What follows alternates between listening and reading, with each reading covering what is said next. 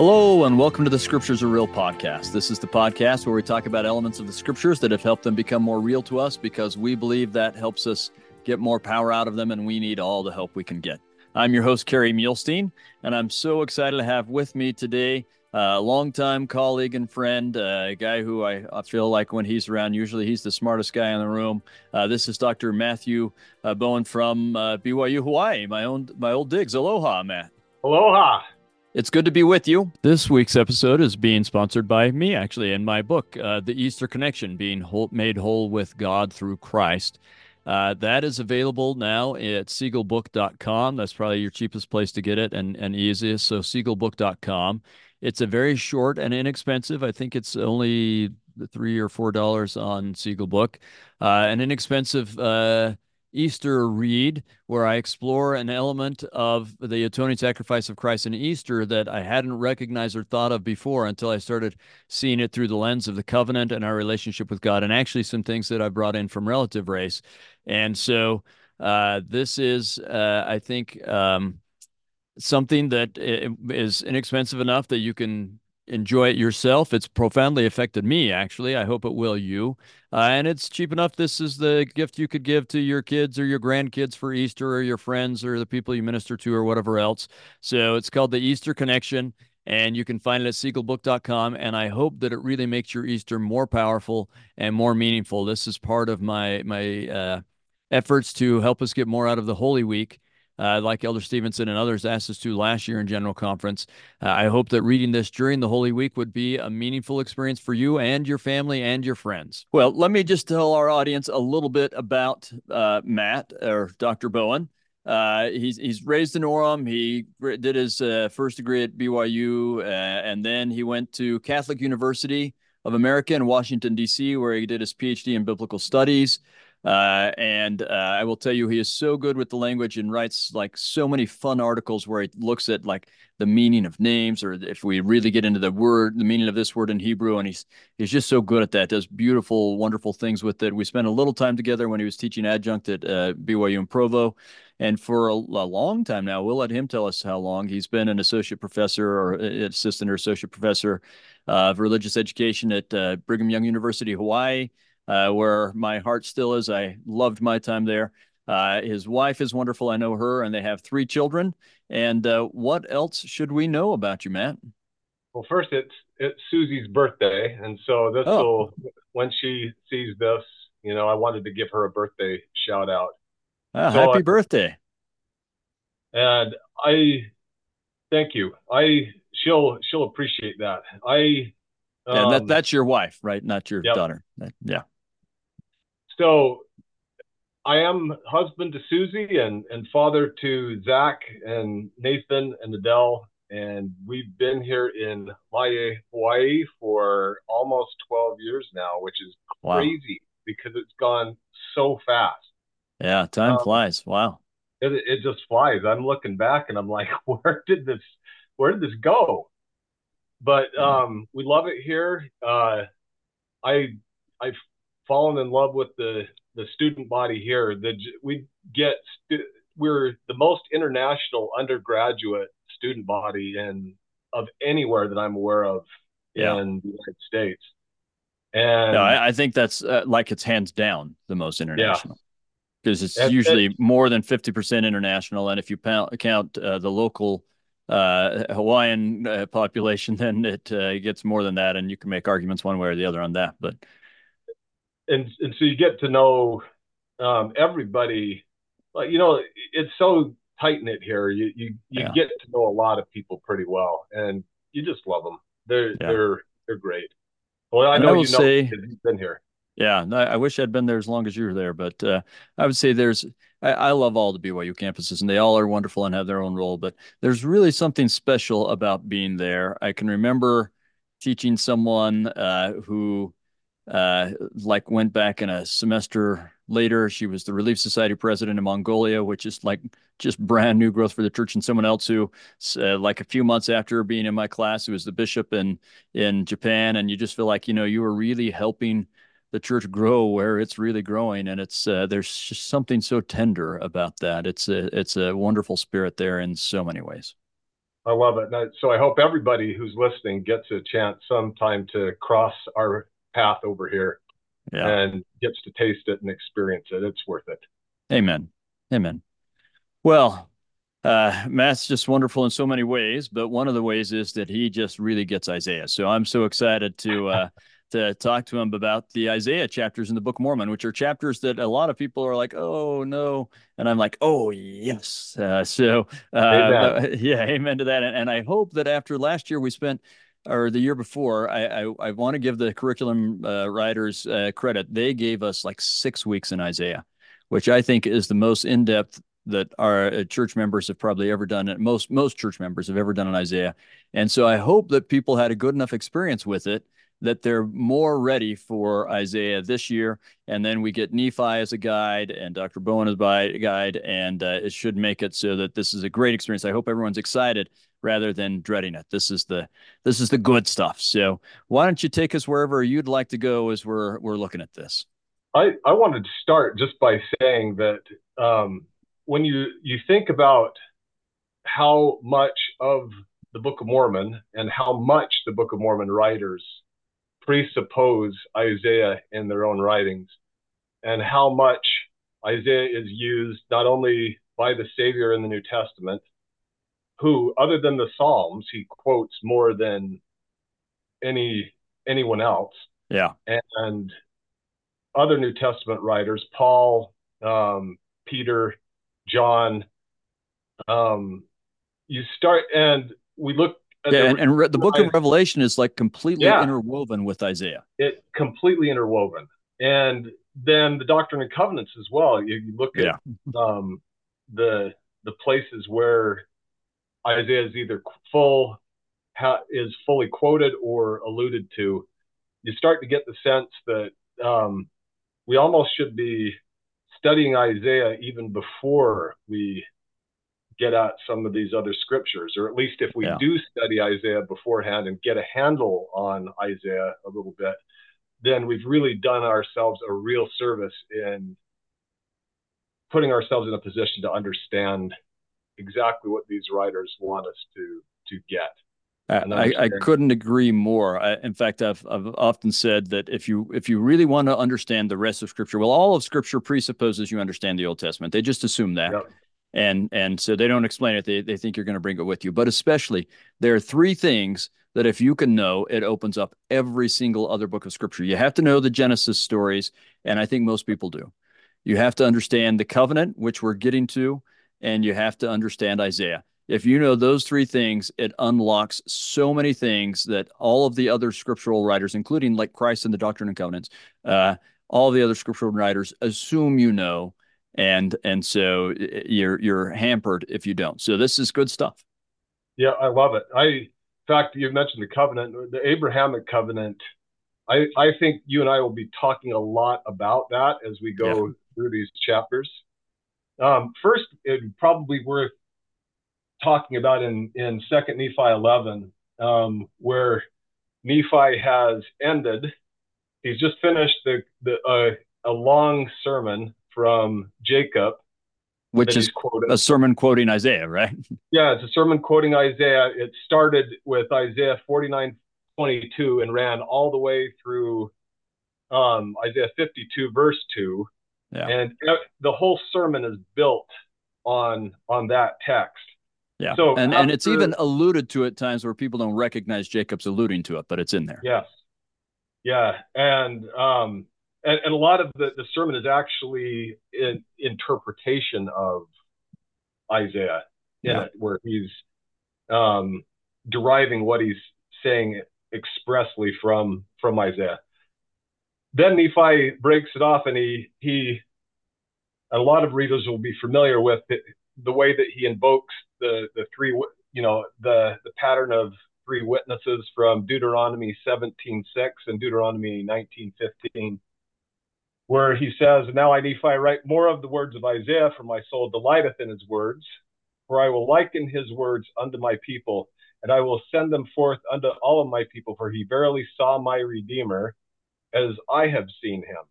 So we've got two witnesses right there. And that word Redeemer, of course, is really key for Isaiah, a key title because it is a it, it's a messianic title and a divine title directly connected with the the, the Abrahamic covenant. Mm-hmm. Jesus Christ is the redeemer or the kinsman redeemer of Israel because of the of the covenant, because specifically because of the Abrahamic covenant. Yep. Um, later, you remember Isaiah 29, where he calls um, the Lord who redeemed Abraham. Yeah.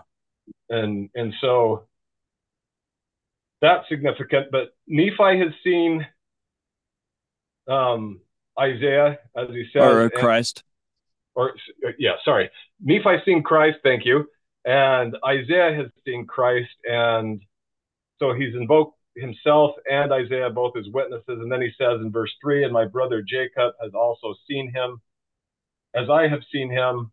Wherefore I will send their words forth unto my people to prove because you have to do it this way, right? This is the the the legal way of doing it according to Deuteronomy. Um, yeah, to have two or three witnesses. Yep, to prove or establish unto them that my words are true. Wherefore, by the words of three, God has said, I will establish my word. Nevertheless, God sendeth forth more witnesses, and he proveth all his words. Nephi could have cited Lehi here, who has also seen him. Yeah. But he, and, yeah. But for, as far as we can tell, Lehi doesn't spend a lot of time. Um, Lehi seems to have really engaged with the words of Zenos, at least as far as we can tell from Nephi's record. But it, it's Jacob and Nephi who have spent the most time so far really digging into Isaiah and yeah. explaining what I what the words of Isaiah mean with respect to their family and their their descendants and how they fit into the the, the covenant. And so um, Nephi is going with himself, Jacob, and Isaiah as the witnesses. Now, it's in this block of text that we're going to talk about that we get the Isaiah's throne vision and his where he's called to be a prophet, where he sees the Lord sitting on his throne in his temple. So we're going to be looking at the that specific instance where Isaiah does see the Lord. Maybe that's a good way since Isaiah sees sees the Lord in the temple. Maybe that's a good place to start with um, Second Nephi 12 and verses one through three. All right. Uh, if, if, it's all right, maybe even before that, if I could just uh, yeah, highlight two two verses that you've kind of alluded to this already, but in Second Nephi 11, and I think these tell us exactly why Nephi is choosing the chapters that he's choosing and why he's choosing Isaiah. First of all, in verse 4, behold, my soul delighteth in proving unto my people the truth of the coming of Christ. And then he tells us this is why we've got the law and so on. But but he delights in in demonstrating Christ. And then verse 5, and also my soul delighteth in the covenants of the Lord which he hath made to our fathers. That's the, the Abrahamic covenants you've talked about. So, really, all of this is about Christ and covenant. That's the whole purpose of everything he's doing. And he'll say that later when he's done with them. We get to Second Nephi 25, and he says, You know, my soul delights in Christ. And we talk of Christ, we rejoice in Christ, and so on. But he's saying it here at the beginning as well. This is why I'm doing this because I want to talk about Christ and covenant. So, if we keep that in mind, if we have that lens with everything else we're going to read, we'll, we'll understand it uh, the way Nephi was intending to use it perfectly said. So I, it's interesting that Nephi then begins with the with the temple. Um, we we don't pick up with Isaiah one verse one. Instead, we pick up with Isaiah chapter two verse one in Second Nephi twelve. The, yeah. the word that Isaiah, the son of Amos, saw concerning Judah and Jerusalem, and it shall come to pass in the last days when, that's a difference than from the, the King James text, the mountain of the, the Lord's house shall be established in the tops of the mountains, and all and shall be exalted above the hills, and all nations shall flow unto it. And many people shall go and say, Come ye, and let us go up to the mountain of the Lord, to the house of the God of Jacob, and he will teach us of his ways, and we will walk in his paths. For out of Zion shall go forth the law and the word of the Lord from Jerusalem one of the thing one of the keywords that I have my students look for, and this is a I think an important thing to do when we approach Isaiah or any of the scriptures is look for keywords that repeat, especially keywords that repeat that connect us back to the Abrahamic covenant. And one of the words that connects us back to the Abrahamic covenant here is um, found there at the very end of verse 2. So we have the, the establishment of the mountain of the Lord's house, the temple, and the tops of the of the mountains, and then we get this image of like rivers of people, rivers of nations flowing into it. And as um, our listeners will remember, Abraham's covenant, specifically in chapter 17 and in chapter 22, um, involved Genesis. the promise of Genesis. Yeah, Yeah. involved the promise that Abraham will become a father of many nations. Yeah. So when whenever the word nations or Gentiles shows up in an Isaiah text, um, I, you know, we, uh, a bell should go off in our in our ears. Remember the the Savior himself when he was talking about why the the words of Isaiah were so important in second Ne- or in third Nephi 23. The words of Isaiah are, are great not just because he spoke concerning all things pertaining to the house of Israel, but he also spoke concerning the the Gentiles or the nations Mhm. the the goyim. Um, and in Second Nephi 25, after he gets done quoting all of the Isaiah material, um, Nephi says, "Wherefore I write." This is in verse three of chapter 25. Wherefore I write unto my people and unto all those that shall receive hereafter these things which I write, that they may know the judgments of God that they come upon all nations according to the word which he has spoken. And it's interesting that in this chapter, I, I've got an article that I'm where I uh, where I'm talking about this. Um, the King James text mentions the nations twice in chapter 12, but Nephi's text mentions it four times. Hmm. Um, the judgments of, of God are going to come upon the nations, and, and Nephi wants to make sure that we understand that point. But the nations or the Gentiles are, are also connected to the Abrahamic covenant through this through this promise that Abraham would become a father of many nations. And then I ask, I will ask students in my Isaiah class, well, how does the temple that's talked about in this latter day temple that's mentioned in chapter or verses two through three, how does that then help um, Abraham become a father of many nations, or how does it work into the fulfillment of this this covenant? And what do you get them to say? Well, uh, they usually recognize that it's the ordinances and the covenants that temples that we that in which we that we enter into in into in temples that then bring someone fully into the covenant. You know, we talk about baptism, and that is you know where we enter into the the Abrahamic covenant, but it's not until we receive the fullness of the ordinances of the house of the Lord, the, the sealing ordinances, that we have the blessings of Abraham, Isaac, and Jacob sealed upon us. Yeah, I mean, I, and I think we actually see Abraham enter into the covenant in stages. We've got, you know, 12, 15, 17, or you can throw Abraham chapter 2 in there. And I think we do as well baptism, washing and anointing and, and uh, endowment, and then sealing and so on. Um, and and I would uh, also say this as we're talking about these nations. So what we also have to remember is that Israel has been scattered throughout all these nations, and and so often we have Israelite individuals in these nations, uh, and that helps fulfill this part about the seed of Abraham blessing all the earth. Yeah.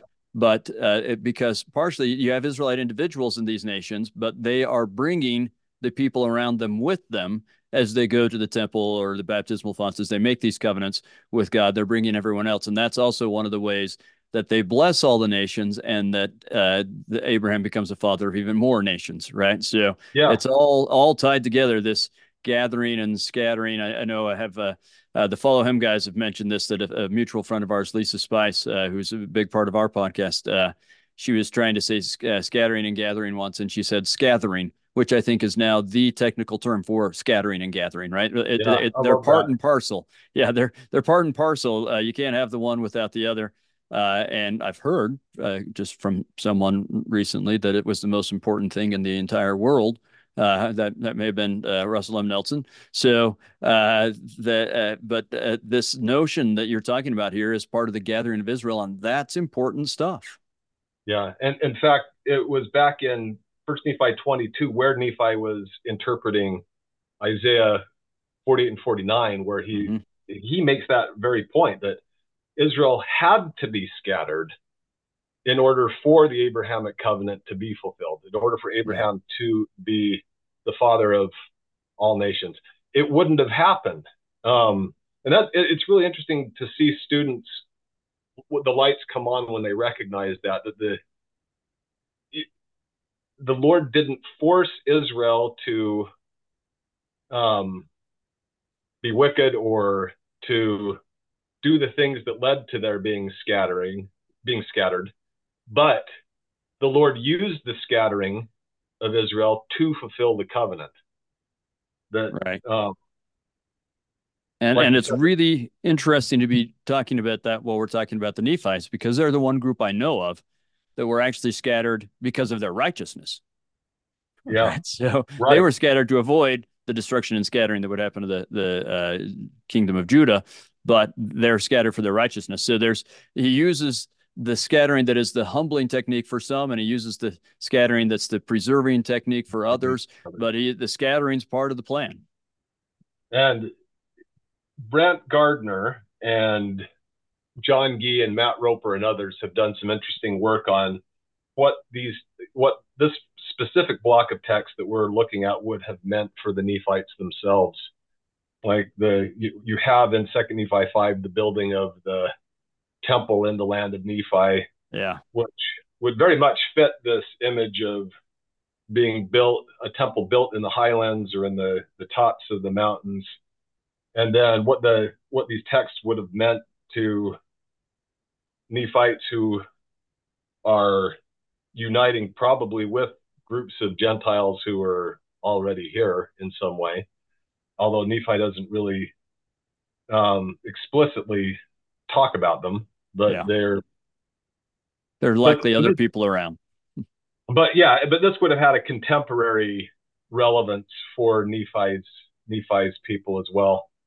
It's yeah. interesting that Paul Hoskisson pointed out that that, that word when is an interesting Hebraism. He's, for anybody who's interested, you could there's a an interpreter article from a few years ago where he talks about that as another Hebraism. Yeah, in verse two. Yeah. Um, the the when as um, sometimes you get these these sentences that look like they're not ever really completed, like if and and and those type of things, and this fits that that kind of thing. He points out. Yeah. Yeah, it's a when and, right? Yep. yeah. Yeah. So, okay, good. Well, what so, else should we talk about? Well, I I guess I just love the I guess just with what's going on in the world and a lot of us see the ugliness. But verse 4 uh, when he says and he shall judge among the nations and shall rebuke a better word there would be adjudicate. He shall adjudicate many people and they shall beat their swords into plowshares and their spears into pruning hooks. Nation shall not live, lift up sword against nation, neither shall they learn war anymore. Um, when the Savior comes, he's going to be that kind of judge.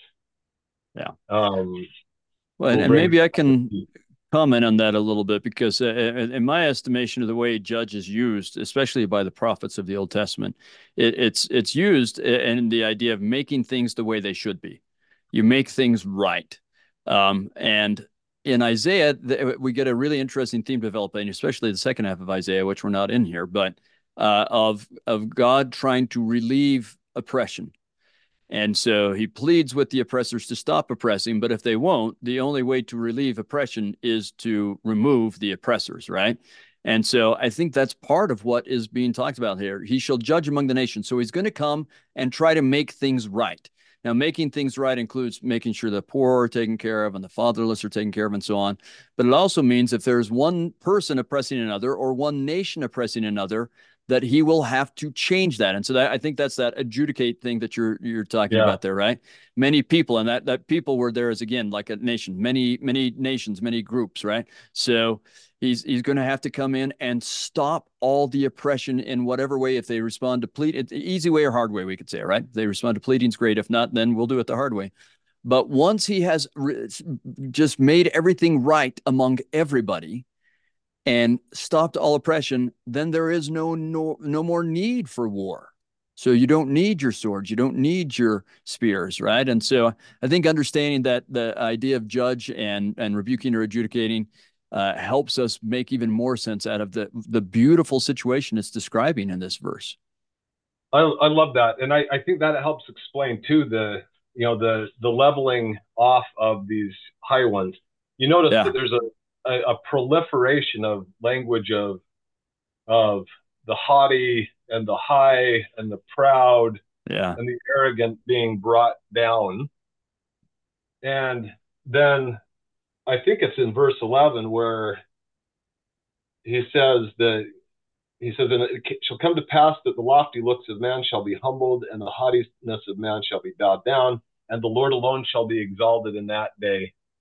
Um, I know that the and you and you're aware of this as well that most of the in fact maybe all of the words in Hebrew that refer to pride also denote elevation. Yeah. And and that fits in really well with what Lehi and Nephi saw about the great and spacious building and what that was like. And that yeah. that that human high and lifted up is the phrase, right? Yep. Yeah. And human self exaltation and human elevation is going to be brought down. I love what President Eyring said about this, about the Lord alone shall be exalted in that day.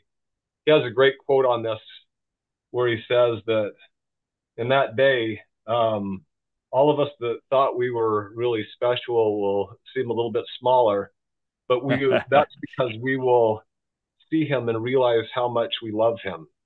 And yeah. President Nelson has talked recently about that when we see the Lord, um, in person that we will be overwhelmed to the point of tears when we see him because we realize how much we love him and and just what he's done for us and what that means we'll yes. all feel um, it will be a humbling experience for every one of us. Everybody. Yeah. I agree. Uh, it, it, i think we'll all be like moses and say now i know basically we say now exactly. i know that i am nothing right? And it's not at the same time we'll feel i think we will feel more valued than we've ever felt and also recognize how amazing and and powerful and loving our our god and his son are and so we'll we'll sense the gap but also the potential at the same time yeah it's it's a beautiful paradox to feel right yeah. um because so often we take it in the wrong direction in either way, right? We either feel really overly proud about ourselves or things we've done, or we become so self-deprecating and um, almost to the point of self-abuse about yeah. it, when when it really that's neither of those things are what the Lord is after. We it is important to understand, as King Benjamin said, our our worthless and fallen state he doesn't say that we're worthless and fallen. It's a, it's a, it's the state we're in, but also that the the Savior who is so great and so wonderful um, is here to lift us up and you know lift us up to the Father as exalted sons and daughters. Um, and I think that's why he told Moses over and over before Moses had that realization. You remember in Moses 111, yeah. where he where he kept saying, Moses, my son, Moses, yeah. my son, preparing him for the yeah. reality that it, that's just going to hit him in the face.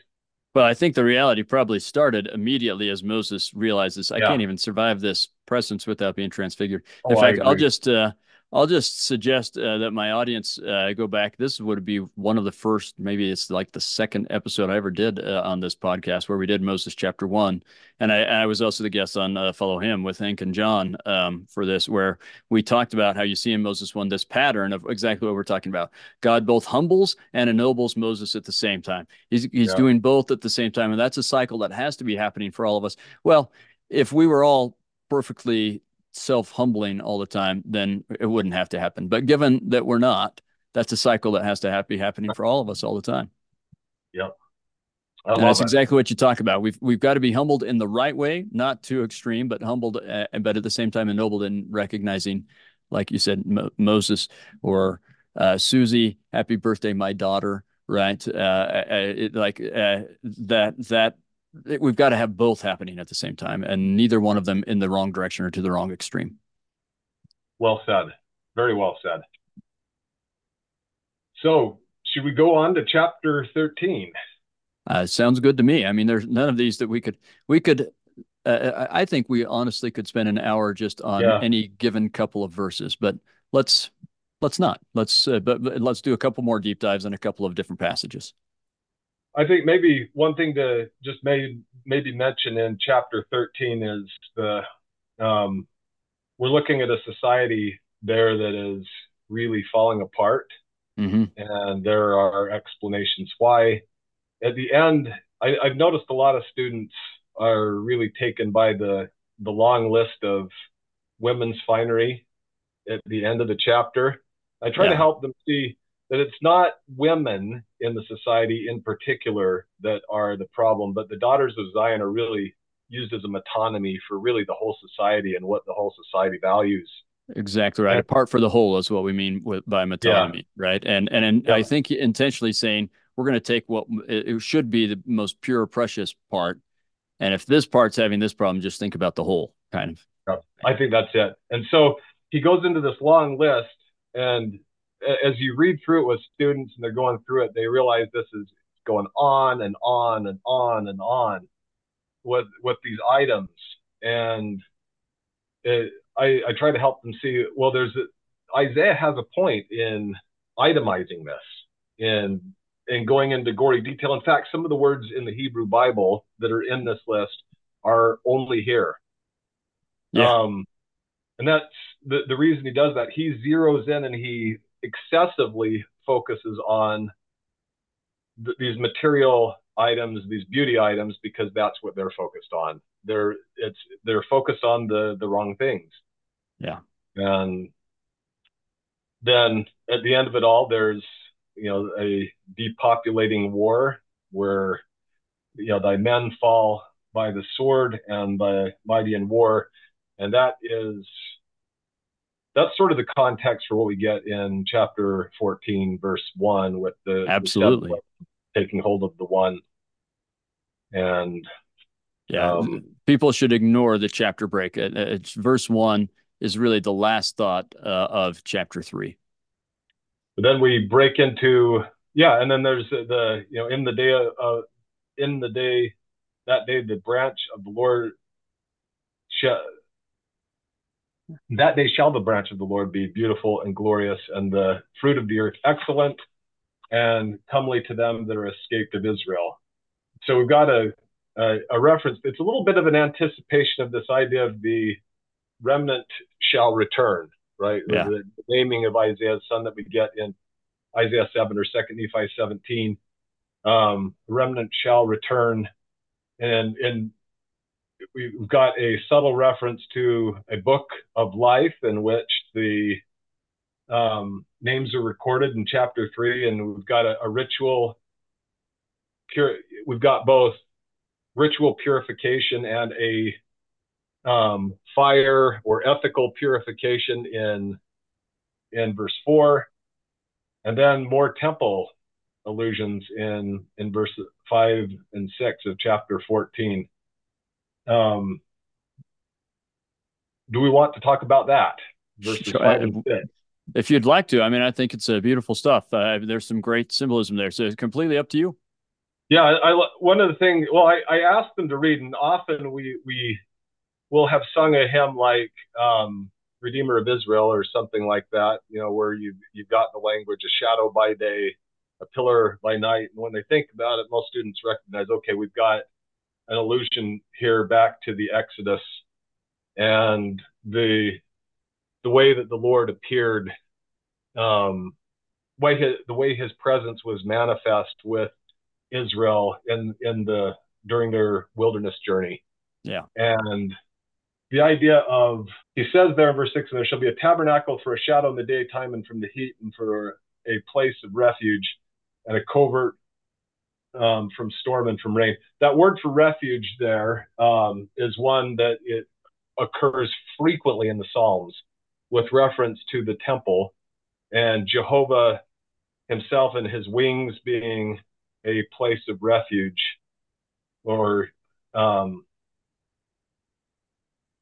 when you know that, that people or that the psalmist repeatedly talks about taking refuge in um, so i will ask students here often so how is the temple how is the latter day temple a place of refuge for you? Good.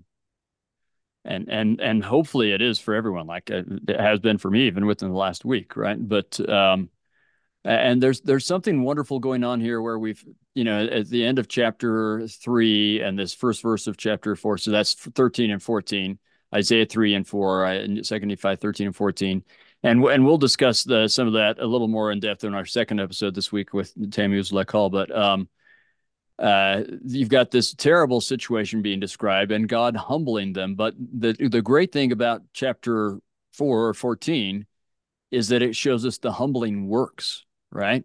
So you get uh, in the end, people that are left in Zion and remain in Jerusalem will be called holy, right? And and that's uh, I mean that almost reminds me of third Nephi, where okay, all the wicked yeah. died, and it's just the more righteous that stay, right? And when all the filth is gone and so on, then as as you talked about then we get this this promise that basically uh this the refuge and the the cloud and everything that you're talking about i mean think of what the the cloud and the fire the role it played in the tabernacle when they were in the exodus it the i mean it was partially to protect them partially to show them where to go but the biggest role it played was to show them god was there god was with them and so i think that's part of what isaiah is invoking here is once you've stopped looking for the wrong thing in the wrong way. Uh, once you've been humbled and come to me, once what's left is is holy, and you've gotten rid of the bad. And he he says the same thing in chapter one, which we don't have here, but you know, cease to do evil, learn to do well, and then we've got got the uh, uh, let us reason together, though your sins be as scarlet, they'll be white as snow. That same idea. Once you've done all that, then I will be with you. I will be your refuge. I'll be your guide. I'll be your protection. We can be with God. Well, what is a better promise than that? I, I love it. And one of the things I was reminded of here, I if you, if anyone has ever served in a bishopric or a relief society presidency or a stake presidency or or Elders Quorum presidency or, or young women's or, yeah. pattern with with we and I've experienced this. We try to do things our way, and then we get the the, the negative consequences. once we we figure out that our own way isn't getting us anywhere, and that we decide we're going to do things the Lord's way, then we get the kind of blessings that are described there in the last half of that um, that last half of that chapter. Yeah, and and it, it's true in those presidencies. It's also, at least for me, true in just in my life. Like I keep trying to do things my way, and it's not working out. And then you're like, "Oh, okay, God, what is it you really and want it, me to?" It, it's a lesson that we, I at least I feel I shouldn't have to relearn, but inevitably I I do. Yeah. And we move on to chapter 15. Sounds good. This very first verse uh, lets us understand that a uh, helps us to understand that a, a parable of some kind is is coming. Uh, right. I, then will I sing to my well beloved. Um, the the word there is DD. Um, yeah. Ladidi, Ladodi, right? Yeah. And they'll be familiar with the name David, um, yeah. which means beloved. So, you know, there's some possible messianic echoes there, especially with what comes next. My well beloved hath a vineyard in a very fruitful hill. So we we've got to have, since it's a vineyard, we've got to have grapevines and such there. But also, it is a, a fruitful here. The, the, word there is keren shemen, which means um, a horn of oil.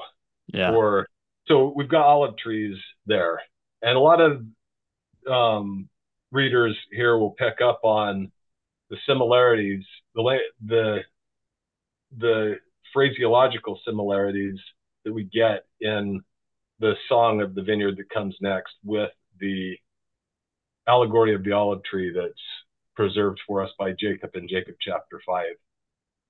Right. Exactly. And and uh it, it's it's great stuff and it's it's worth uh noting the the in English you can't quite get the uh uh, the alliteration and the rhyming and so on that he's using as he talks about, you know, the beloved is Diddy and then Dodi and Karam, and then he said Karam, Karen, uh, Karen. So maybe I'll just read it a little bit. Just I'm not very good at yeah. reading musically, but just so people can can get an idea, it would go something like uh, Ashara Asharath, Ladidi Dodi, La Carmo La Karam, Nala Na Karam Karen, Karen Ben Ben Shaman. Right. So uh, yeah. it, it's just uh, and I didn't read it with good rhythm because I, I'm not good at that. But uh, hopefully, we get the idea that there's there's really um, some uh, uh, uh, uh, beyond what we can tell in English. There's just this poetic brilliance that is going on with Isaiah. And and one of the things I I usually introduce this idea on the first day when I talk about Isaiah that we I'll ask them what the who was the the the best um in all of our literature in English, who is who is the user of English par excellence, and most yeah. will recognize that as Shakespeare. Yeah, because that's where they sheer go. breadth of the his vocabulary, fact, the the sheer number of words that he coins. There yeah. are lots of words that he coined that we still use every day. Yeah. I say that was Isaiah for his people. Yeah. He was yeah. he broadest vocabulary. Um, and I think that's one of the re- one of the reasons, not the only reason. Of course, it, it's his the testimony of Christ that I think that Nephi values above all else. But if you've got someone who's bearing testimony of Christ and they're doing it in what would compare to almost a Shakespearean way. Yeah. And your native language. That that's one of the reasons Nephi loves Isaiah so much. Yeah. No, he he is uh, uh, as powerful a poet as has existed in the world, I would say. Uh, it, it, regardless of the fact that he's also as powerful a testifier of Christ as there has ever been. Uh, you know, and put the two together, and that's dynamite. I would agree. Yep.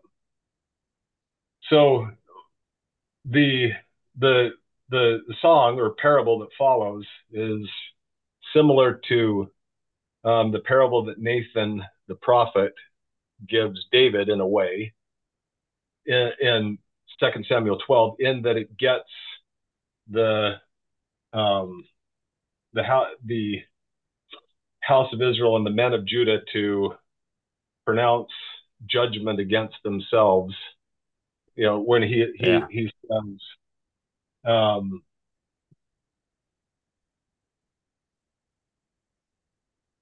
And now, O inhabitants of Jerusalem and men of Judah, judge, I pray you, betwixt me and my vineyard. So it brought forth wild grapes rather than grapes that he, yeah. the grapes he was looking for. But that invitation to to pass judgment then um, the reveal then comes after that, as it did for David. Nathan got David to levy a judgment against himself, and then famously, um, Nathan says, "Thou, thou art the man." Yeah, and it, it's similar here with with Isaiah explaining um, verse seven for the vineyard of the Lord of hosts is the house of Israel the men of Judah his pleasant plant. For he looked for judgment, mishpat. And there's that making things yeah. right again, right? Yeah. And but but behold, oppression, mispah. Yeah. Instead of righteousness, tzedakah, but behold, a cry, sa'aka. So yeah. things are, he, he's looking for one thing and he's getting something that's off. And it's, and, and in Hebrew, you see the, it's easier to see. It was interesting to see, I think it was Victor Ludlow years ago. Um, he looked for riot righteousness and he got riotousness, I guess, yeah. if you want to, to make a good, try to transfer the idea of the wordplay into to English. Yeah, I think Victor was better at that than anyone I've seen, where he would really look at, at the wordplay in Hebrew and then find a, a somewhat equivalent wordplay in yeah. in English. Josh Sears has been working on that recently a little bit, but yeah, it's it's uh, it's powerful. Yep, I love it.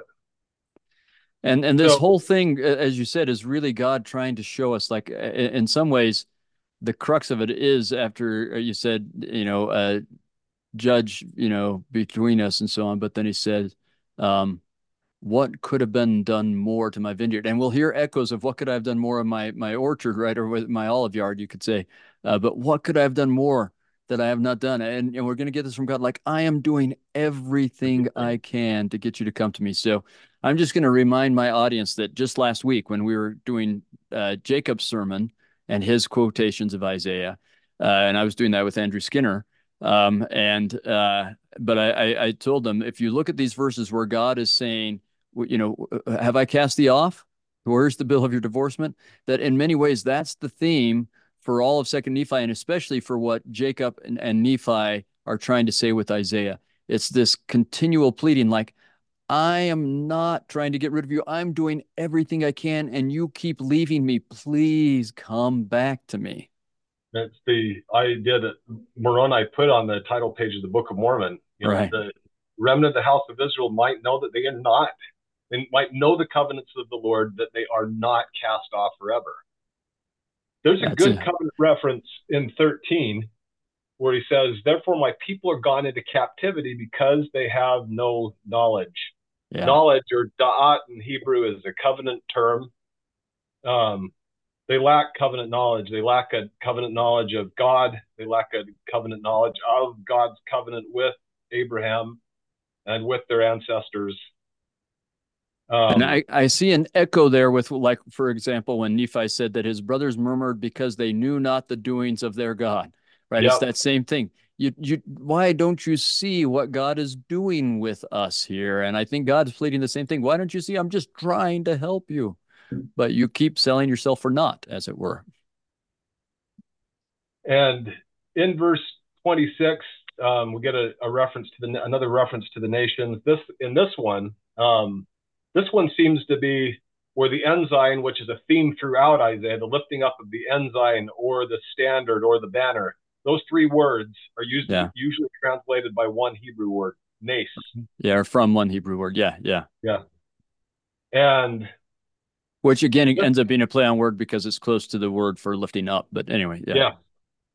And in this case, he's hissing or whistling or signaling to, to the nations from afar. And this seems to be a reference to the Assyrians to, to come in. And this is going to be a part of the scattering. But in chapter 21 or Isaiah 11, we're going to get a reversal of this where the ensign is lifted up or raised again. And instead, uh, or to the nations, but instead of armies of you know military armies coming in to destroy or to scatter, we've got we got um, a gathering of, of Israel. Right. So I guess we could say the ensign is uh, about the scattering of Israel again, right? Sometimes yep. it's about the scattering, which is a, a, a necessary part of the gathering.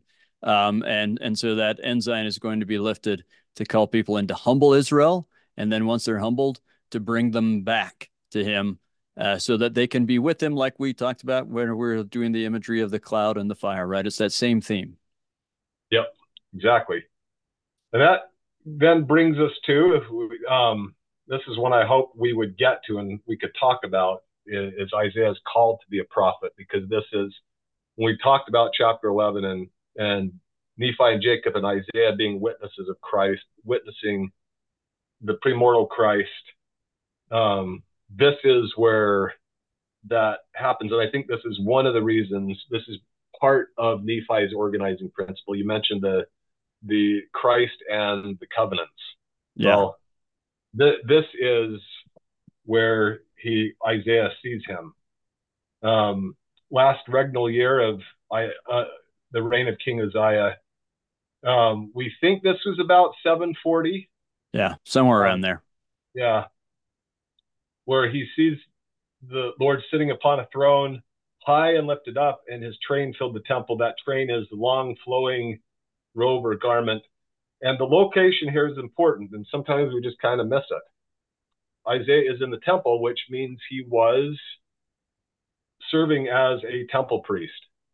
And or it seems to suggest that. And that's that would be consistent with what we see with Jeremiah, who was also um, from one of the priestly families in Anathoth, and Ezekiel was also a, a temple priest before yeah. the before his exile, and there um, that could have been the case with uh, with some others.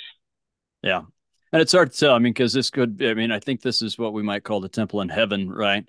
And uh, and so is it? Does that mean that Isaiah was serving in the temple in uh, in Judah? I I don't know, right? And we get interesting things like we have Hezekiah, who's not a priest, but he's going into the temple. And is that because he's the king, or is he holding Melchizedek priesthood, or some special dispensation? I, I don't know. Psalm uh, 110. What's that? Yeah, oh, yeah, that's right. That suggests that those kings of Judah were, if that was used generationally, um, that suggests that a, a Melchizedek. Yeah, it does. Uh, although we have, uh, I think, isn't it Uzziah who also is struck with leprosy because yeah, he's trying to right. do some ordinances. So it's uh, exactly you get a you get a little bit of a mixed bag here, but uh, I would not be surprised, and and this is total speculation, so I want to be clear about that. But I wouldn't be surprised if Isaiah held a Melchizedek priesthood. Um, I, I, wouldn't I, either. In yeah. fact, I think that would explain actually some of the things that happen next. Yeah. Um, he's he sees the heavenly attendants, the seraphim. Um, those are represented in iconography, um, and, and and you know this well from Egypt. These these depictions that we get of winged beings. Yeah. Sometimes the the wings actually combine with the arms. Yeah.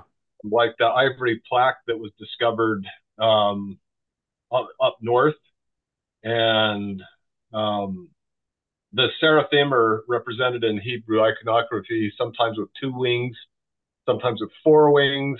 Here they have six wings. Yeah. Um, sometimes they have the bodies of serpents. Sometimes they walk. Yeah. And, and you know have bodies.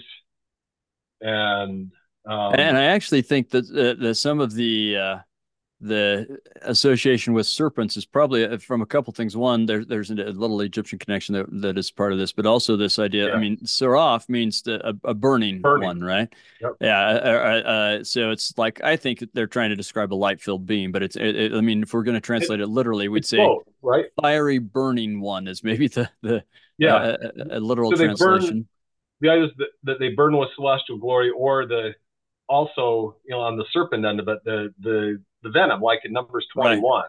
Right, and that's the connection I think with the snake, right? That's because uh, Israel already associates snakes with burning, and yep. or fiery snakes, right? So uh, it makes sense that there's a connection there that they see a play on words that they also use as a play on images. Yep, and the and it was a seraph that Moses lifted up. That was right. the, word there in Numbers 21. Was, that was the, nah, nah, the Nahash Nahoshet, bronze serpent, but also it's called a seraph. It's yeah. called to put a seraph on a on a pole.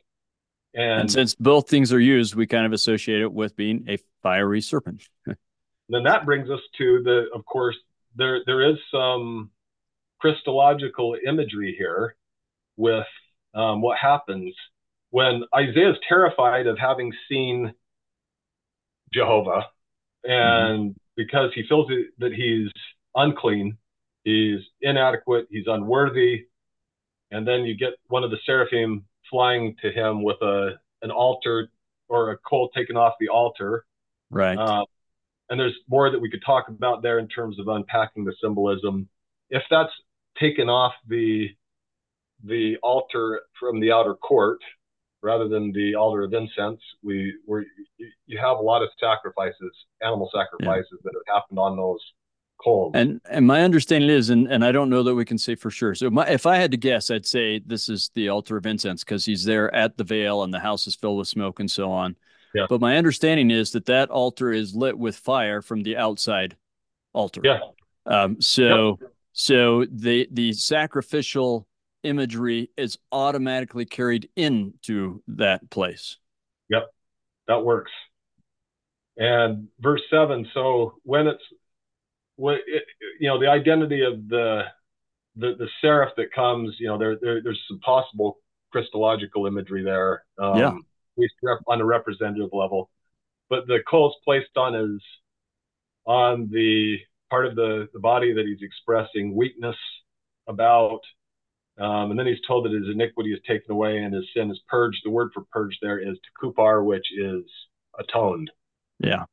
So we have a perhaps a um, when those atonement rituals were conducted in the temple, that that happened at a specific time of the year, and and maybe that's alluded to here. Um, yeah, in in some way, I mean, whether it's actually alluding to the Day of Atonement or not, it's alluding to the same thing that the Day of Atonement does, and and so it would make sense to me if it were alluding to the Day of Atonement. I don't know, but you're right. The the symbolism is in, incredible, and and I mean, we can I think understand it even a little bit more if we go back to these seraphim, right? So you remember they've got they're moving with two wings, and the Doctrine and Covenants talking about other seraphim, but, but it tells us like you, yeah, section seventy seven, you get the idea that that's power of of movement.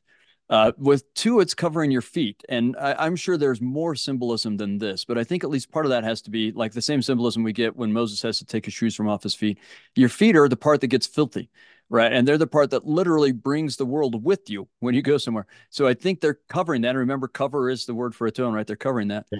And then with two, they're covering their face. And that again reminds me of a veil and this holiness that even mm. the seraphim. Yep.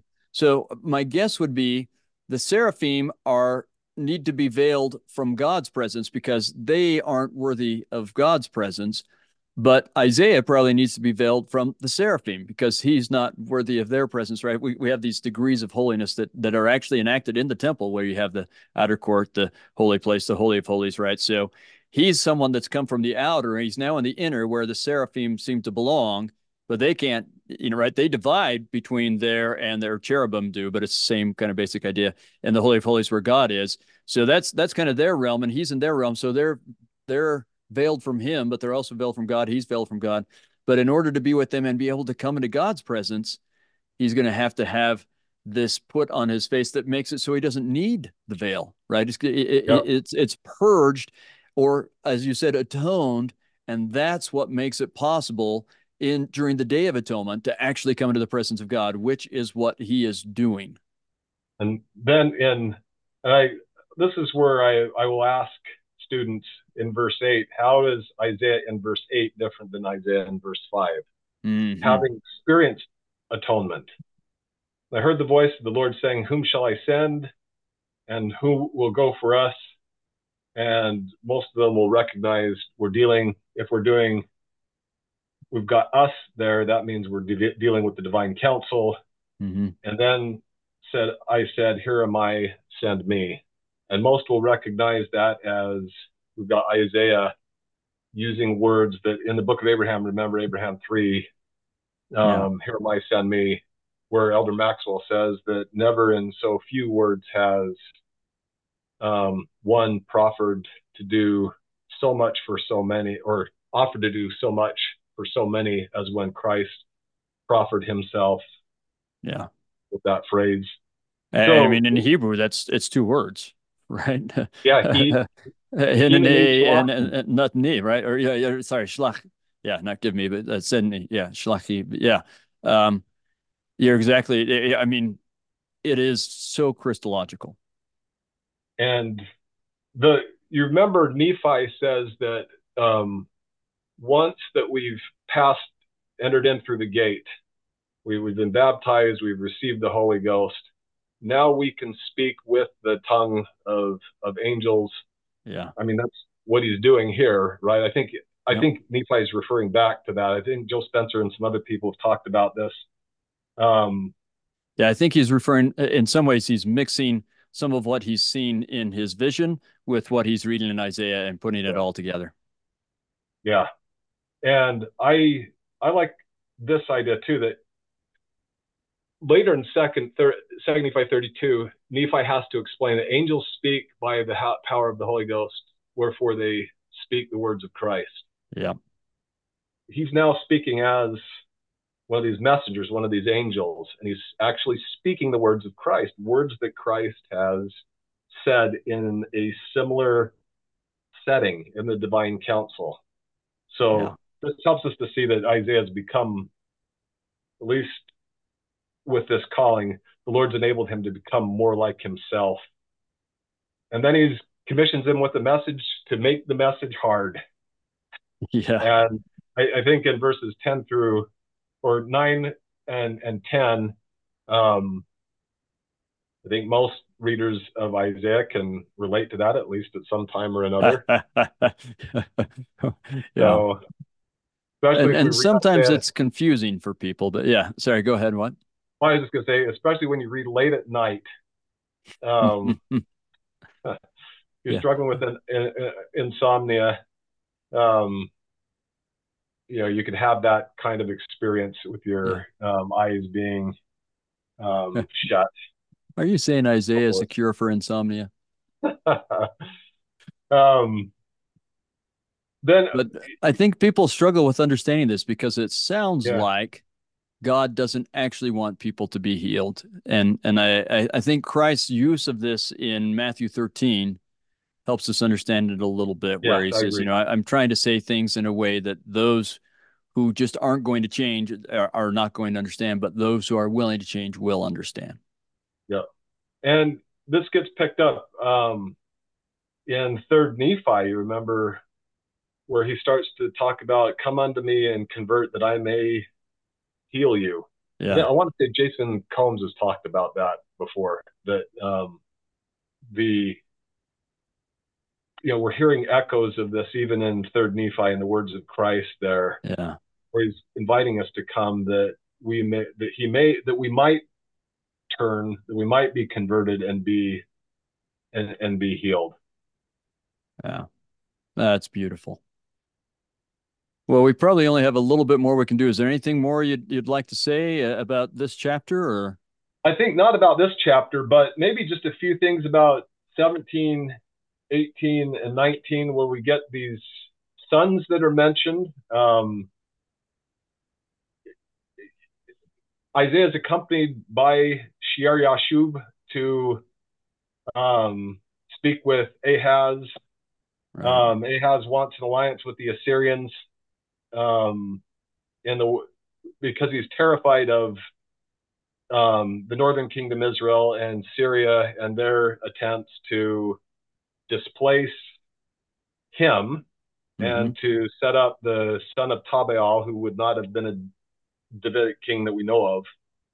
Um, and you know the the whole idea of the the you know the dynastic promise to David from Second Samuel seven comes in.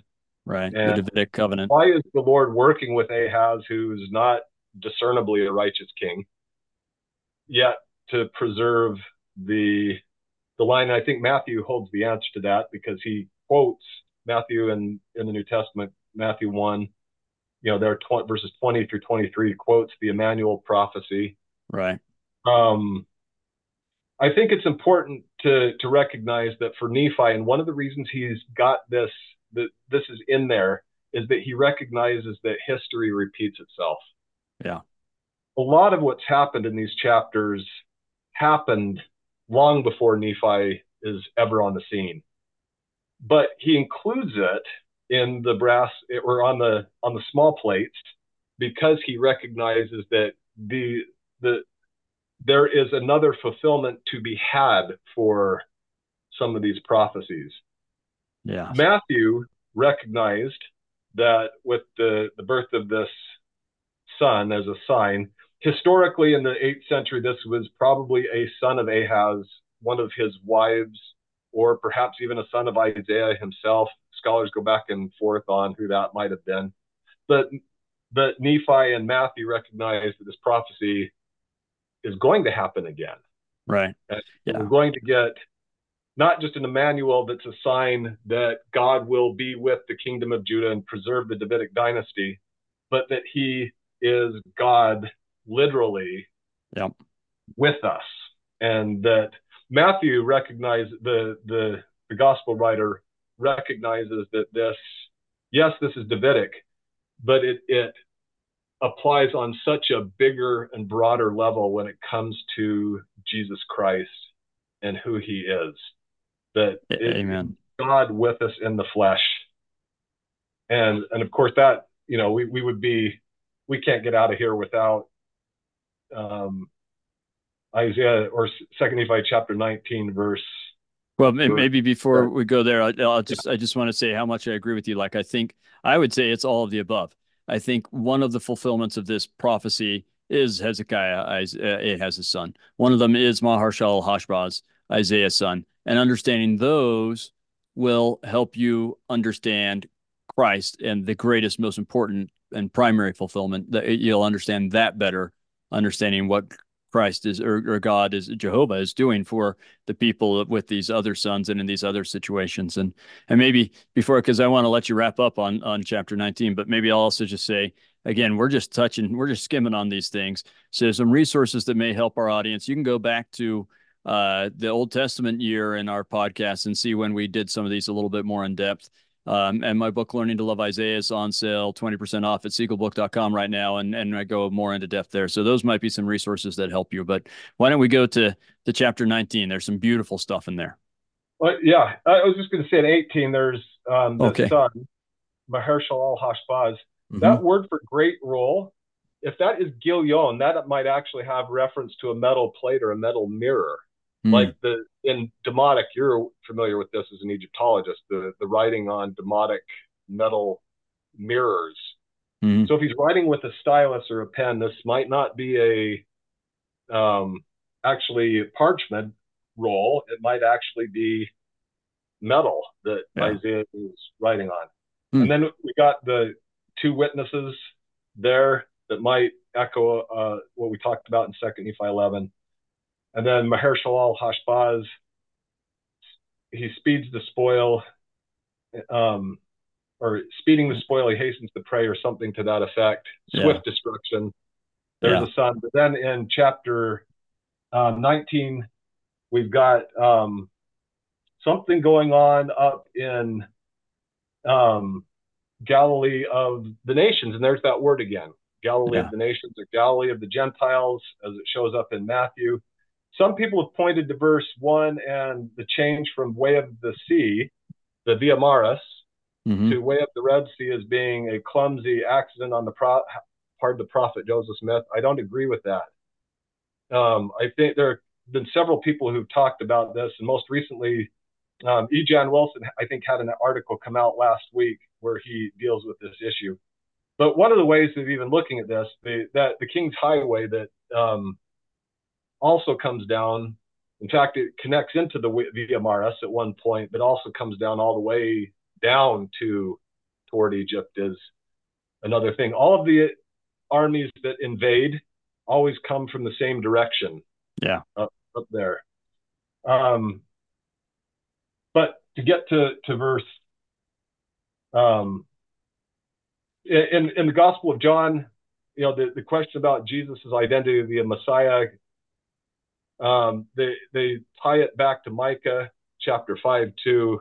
Messiah's got to come from Bethlehem. But what they in the discussion, what they overlook there is we also have messianic prophecies that pertain to this area of Galilee, and this this is um, an example of of that. Mm-hmm. But we've got the another son, and again the the language us there I think is significant for unto us a child is born unto us, a son is given. Some people connect that with the divine counsel, and the government shall be upon his shoulder, and he shall be called Wonderful Counselor, the Mighty God, the Everlasting Father, the Prince of Peace. Um, that's also poetic, as you mentioned. If we want to talk about another poetic place, Pele yeah. um, El Gibor, Aviad, Sar Shalom. Um, yeah. Very poetic in the, the, way those titles roll out. And I hope all of our readers, when they read or hear those words, they think of Handel's Messiah. Yeah. I think that is um, that's poetic in a different level. As, as, as inspired as music gets. Yeah. Yeah. I agree. And such a beautiful promise, this idea that that Jehovah will be the Christ who will be given to us and he will be the one who eventually governs all of us in in the right way right with that judgment and making everything right so that he'll be a wonderful counselor. Because he is a mighty god he will be an everlasting father but he also prince of peace he brings us that peace that we so want. Uh, that is a beautiful beautiful promise. That brings it back to what you talked about about what kind you know when we talked about what kind of judge he will be um, yeah. you know making things right so, and that's also what shalom means. When we talk about um, judgment or mishpat, um, shalom is similar. Um, shalom is there's completion. Things are really as they should be in their completeness. Yeah. Which actually, that, the word for perfection, you know, tamim is, is also uh, along those lines. Which, by the way, uh, thummim comes from that word in the Urim and Thummim, yeah. right? So, uh, yeah, they're all connected. All those ideas. Well, thank you, Dr. Bowen. Maybe uh, if it's all right, as we wrap up, I'd just love to ask you, with um, all of your your wonderful studying, um, how ha- has it affected this your relationship with the scriptures, and how has that affected your relationship with God? I didn't tell you we are going to have that question, so the audience should know I'm just surprising him right here. But uh, I, you know, my mom once talked about how she was really touched by the Tabernacle Choir's um, rendition of "Thy words were found, and I did eat them, hmm. and Thy word was the joy and the rejoicing of my heart." Nephi tells us to feast on the words of Christ, and I can't help but think that he has he might have a little of Jeremiah or what he had of Jeremiah in mind, but I think he has Isaiah more in mind mm-hmm. in terms of what we can what words that we can eat and, and feast on um, one of the things i'm just profoundly struck by when i read the scriptures and i i and i feel the spirit you, you know that the those prophets who wrote these words and took the time to get them down and those who then later transmitted their words they they did it not only out of a sense of obligation but more out of even out of love love for the lord who uh, of whom the, the words bear witness. But they they loved him these were men who had and uh, people, men and women who uh, who experienced the atonement of Jesus Christ, who felt and understood and and and knew that they were redeemed by Him. And I think I think we all have experiences in life where we will at some point feel the love of God and know that he loves us and those experiences are life changing i've had those experiences as i've been sitting in the pews at church um, and i've had them as i've been sitting in the temple. But i've had many many many of them when i've been sitting and reading the scriptures particularly the the book of mormon and including the words of isaiah but also the other scriptures as well the old testament the the new testament the doctrine and covenants the pearl of great price. I i i can honestly say i love them all. Yeah. But i've had these experiences where i have felt the the lord telling me that how much he loves me and he gives me encouragement to to keep going. And um I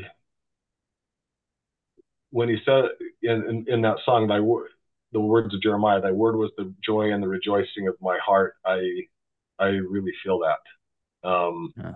I, I don't pretend to be someone who knows everything. Um, we get these degrees, these doctoral gr- degrees that were that tell us we know a lot, right? But you know, I'm always surprised at how much I don't know, and mm. I'm always my students teach me all the time. The Holy Ghost is teaching me all the time. And I love it. I love that the the gospel is simple enough for a, even a child to live, learn to understand and live, but yet it, the the doctrines and principles are so rich that they would exhaust a hundred lifetimes or more to to really get a handle on. So, Amen. And you know, as you say that, I, I have to. I think um, something that John Iwitsa once says and said, and, and John Iwitsa is pr- probably, I think, still the greatest educator we've had, just uh, uh, in terms of brilliance and reach of what he was able to research and get that research out there and and make a real difference in people's lives. Just an incredible educator. And and when he described what a PhD was, he said a PhD doesn't mean you know everything. It means that you are now able to keep learning on your own. And yeah. uh, and what I hope is that uh, podcasts like this and other great things that that people are doing, um, I hope it becomes like the the graduate program for everyone, uh, uh but that uh, we're just helping everyone a little bit. But really, everyone is becoming more and more capable because of this, but mostly because of what they do on their own, becoming more and more capable of going to the scriptures and then with the Holy Ghost, learning on their own. So I hope that's part of what's happening. We we want to teach people to feed themselves from the scriptures. Yeah, that really is the goal. Um. To and I, I, nothing gratifies me more than when students come back, you, you know, even years after having had me as a as a teacher and talked about the way that we studied the scriptures in class and through our assignments, how it helped them to learn to feed themselves yeah. from the scriptures. That that is that is the goal. Amen to that. Amen. bring it because it will it brings us all closer to to Christ. And just to, to bring it back there, you know, the we've been talking about the the covenants, Christ and the, the covenants in these chapters, and that's what it's all about. That's yes. what the temple is all about.